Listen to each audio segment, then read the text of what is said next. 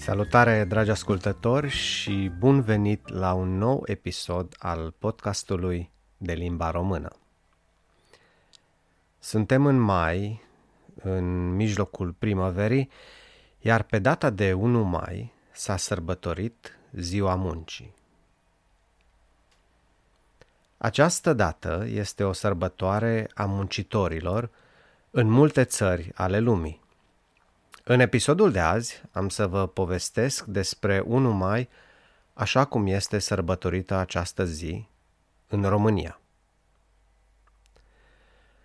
Poate unii dintre voi știți deja că această sărbătoare a muncitorilor, data de 1 mai, este legată de un eveniment vechi de mai bine de 100 de ani, din 1886 o grevă a unor muncitori din orașul Chicago, care cereau o durată maximă a zilei de lucru de 8 ore. Greva a dus la manifestații ale muncitorilor în care două persoane au fost ucise de polițiști. Apoi manifestațiile au culminat cu un atentat cu exploziv asupra forțelor de ordine, în urma căruia au decedat mai multe persoane.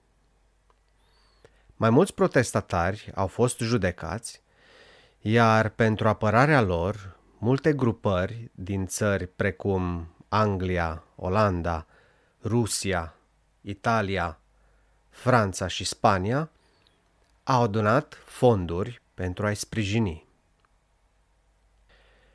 Ziua de 1 mai a fost uh, promovată apoi pe plan internațional de grupările socialiste ale timpului, devenind astfel Ziua Internațională a Muncii. În România, ziua de 1 mai s-a sărbătorit pentru prima dată în anul 1890. Treptat, odată cu apariția comunismului și influența sovietică asupra Europei centrale și de est, de 1 mai se organizau manifestații propagandiste la care participau muncitori și elevi, pe marile străzi ale orașelor sau pe stadioane. Îmi amintesc că în perioada în care eram prin clasa a șaptea, cu câteva zile înainte de 1 mai, începeau deja pregătirile pentru manifestații. Mergeam cu toată clasa după amiaza, după orele de școală, pe stadion. Fiecare elev avea numit un loc anume și primea câteva planșe în diferite culori. Pe o hârtie erau scrise numere de la 1 la 10 și o culoare în dreptul fiecărui număr. Conducătorul evenimentului plasat undeva departe, la tribuna oficială, arăta apoi întregului stadion câte un număr, iar noi trebuia să ridicăm planșa de culoarea respectivă. Mulțimea de persoane cu pancartele lor ridicate,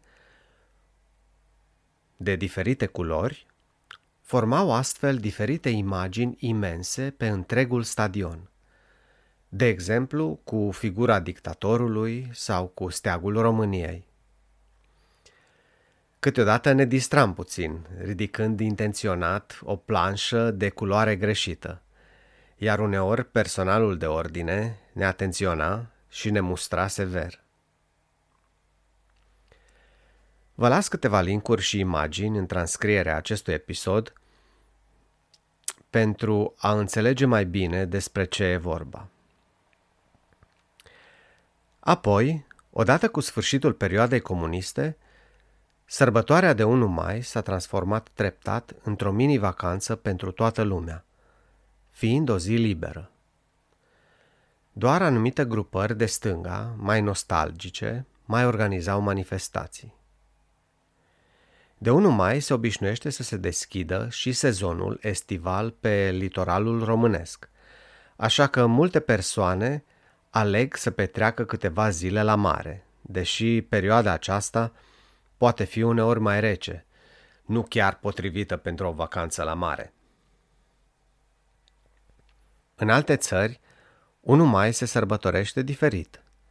De exemplu, în Finlanda, 1 mai este o sărbătoare a carnavalului, a muncitorilor, dar mai ales a studenților care organizează diferite evenimente legate de această zi. La voi, cum se sărbătorește 1 mai? Dacă doriți, puteți lăsa comentariile voastre pe pagina podcastului www.easy-readers.ro podcast. Și încă ceva. Am reușit să public în format PDF transcrierile episoadelor 11-20 cu explicații adiționale și exerciții de vocabular. Găsiți linkul tot pe pagina podcastului. Acesta a fost episodul de azi și până data viitoare vă doresc zile pline de soare în așteptarea verii. Toate cele bune și pe curând! Pa, pa!